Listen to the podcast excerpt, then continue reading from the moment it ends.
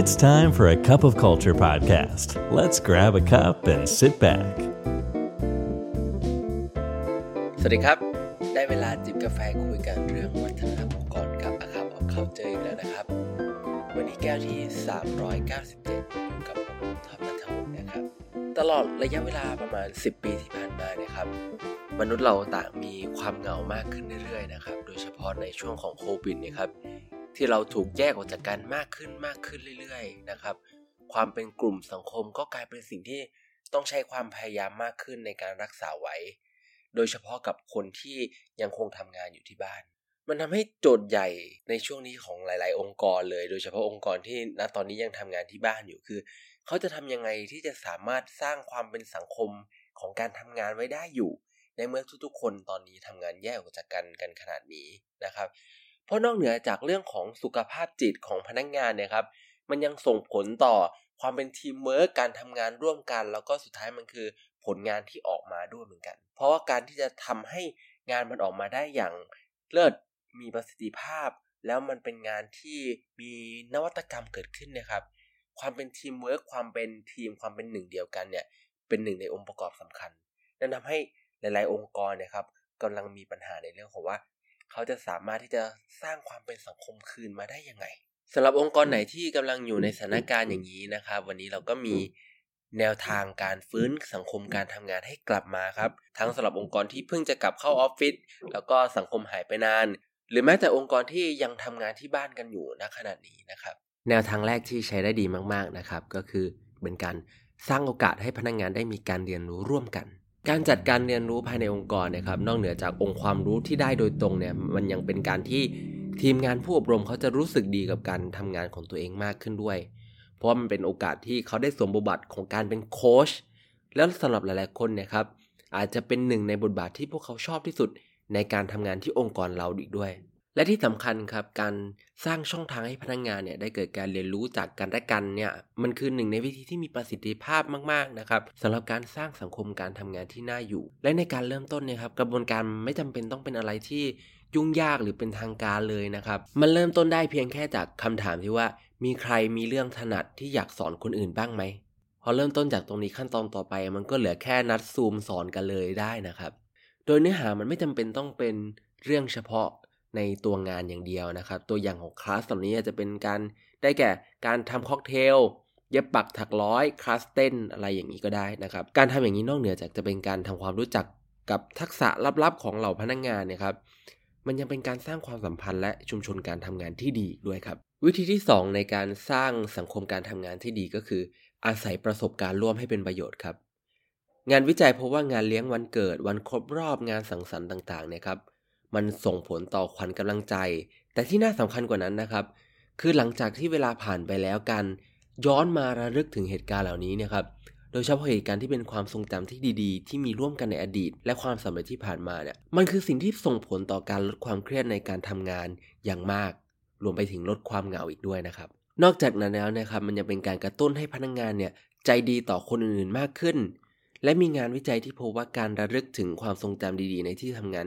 เพียงไม่กี่นาทีก่อนเริ่มเนี่ยครับ มันส่งผลให้พนักงงานจัดการความเครียดได้ดีขึ้นตลอดทั้งวัน ดังนั้นการสร้างชุมชนที่ดีในการทำงานขององค์กรนะครับ เราควรที่จะมองหาโอกาสในการสร้างความทรงจำดีๆ นอกเหนือจากเวลางานร่วมกันบ่อยๆ วิธีถัดมาก็คือเรื่องของการรับประทานอาหารหรือการทำอาหารร่วมกันครับ การทำอาหารการรับประทานร่วมกันเนี่ยครับนอกเหนือจากเป็นกิจกรรมที่เอื้อต่อการสร้างปฏิสัมพันธ์ระหว่างพนักงานเนี่ยมันยังมีงานวิจัยที่บอกว่า การทานอาหารร่วมกันมันส่งผลดีต่อประสิทธิภาพการทำงานด้วย ส่วนหนึ่งเป็นผลจากการฝึกการทำงานเป็นทีมนะครับ โดยเฉพาะในบริบทที่แตกต่างไปจากเดิมเนี่ยเมื่อต้องทำงานทำอาหารร่วมกัน รวมไปถึงเป็นผลจากการที่มีความสัมพันธ์ระหว่างเพื่อนร่วมงานที่ดีขึ้นอีกด้วย ดังนั้นองค์กรควรที่จะมองหาโอกาสในการที่พนักงงานเนี่ยจะได้มีมื้ออาหารร่วมกันนะครับ ตัวอย่างเช่นการทานอาหารเที่ยงในห้องประชุม ในลักษณะประมาณ b o w b r a g meeting นะครับแล้วก็ ชวนกันไปทานร้านอาหารใกล้เคียงก็ได้นะครับ หรือแม้แต่จะชวนกันไปทำอาหารเมื่อมีโอกาสได้ออกไปทำงานนอกสถานที่ด้วยกัน และต่อมาก็คือว่าถ้าใครกำลังทำออนไลน์อยู่ เราก็สามารถที่จะสร้างประสบการณ์ใหม่ร่วมกันแบบออนไลน์ได้นะครับ โดยแม้ว่าหลาย ๆ ที่เนี่ยเราจะทำงานร่วมกันแบบออนไลน์ก็ตาม มันไม่ได้แปลว่ามันไม่มีกิจกรรมที่เราทำงานร่วมกันได้นะครับ ตัวอย่างเช่นในทีมงานของ YouTube เนี่ยเขาก็ได้มีการจัดกิจกรรมที่หัวหน้างานนำเสนออัลบั้มเพลงนะครับที่ให้ชวนทุกคนไปฟังกัน หรือสมาชิกทีมนำเสนอเมนูอาหารที่ชวนต่างคนต่างทำในครัวของตัวเองแล้วเอามาพูดคุยกัน นอกจากนั้นเนี่ยครับก่อนการประชุมก็เป็นโอกาสที่ดีนะครับ ที่จะให้ทีมงานได้ทำความรู้จักกันเพิ่มเติม ผ่านการคุยแบบเปิดแบบโอเพนเลย หรืออาจจะมีคำถามชวนคิด และเตรียมคำตอบมาคุยกันก็ได้ เช่น ถ้าให้ทุกคนวันนี้มีพลังพิเศษได้หนึ่งอย่างจะให้มันเป็นอะไรนะครับ หรืออะไรคือบทเรียนสำคัญที่เราอยากให้ทุกโรงเรียนต้องสอน คำถามสนุกสนุกชวนคิดแบบนี้นะครับ เป็นโอกาสที่ดีที่จะพยายามทำความเข้าใจกันและกัน รู้จักมุมมองที่แตกต่าง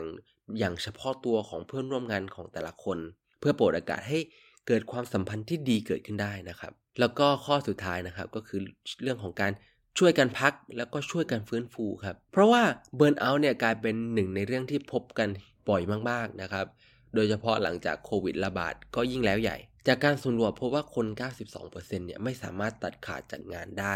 แม้จะอยู่นอกเวลางานแล้วก็ตาม นั่นทำให้ความเหนื่อยล้าและการเบิร์นเอายิ่งเพิ่มสูงขึ้นในทุก ๆทที่นะครับ ซึ่งวิธีการแก้ไขเบิร์นเอาเนี่ยมันก็มีวิธีการที่หลากหลายนะครับแล้วก็มีเพิ่มขึ้นเรื่อยๆ แต่หนึ่งในใจความสำคัญของการแก้ปัญหานี้อย่างถาวรคือมันเป็นเรื่องที่ต้องอาศัยคนรอบข้างต้องอาศัยสังคมครับ เพราะว่าพนักงงานคนใดคนหนึ่งเนี่ยไม่สามารถพักได้นะครับ ถ้าเพื่อนร่วมงานเขายังทำงานและยังส่งข้อความหากันอยู่ และนี่ก็คือจุดที่เป็นโอกาสของการสร้างสังคมการทำงานไปด้วยกันนะครับ คือการเปิดโอกาสให้พนักงงานเนี่ยทำงานร่วมกันเป็นทีมเพื่อแก้ปัญหานี้ อาจจะเป็นการจัด session วางแผนเพื่อให้ทำยังไงให้ทีมงานของเราทุกคนได้พัก พร้อมกับให้โจทย์กับแต่ละทีมนะครับในการแก้ปัญหานี้อย่างจริงจังและอาจจะมีการนัด coaching session เป็นทีมเพื่อพูดคุยถึงอุปสรรค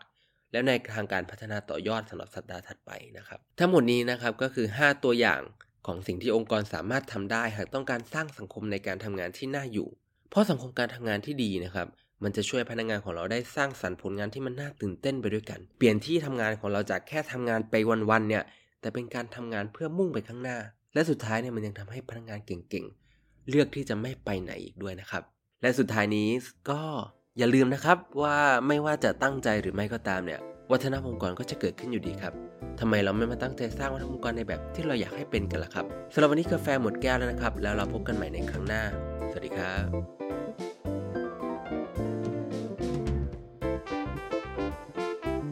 And that's today's Cup of Culture. See you again next time.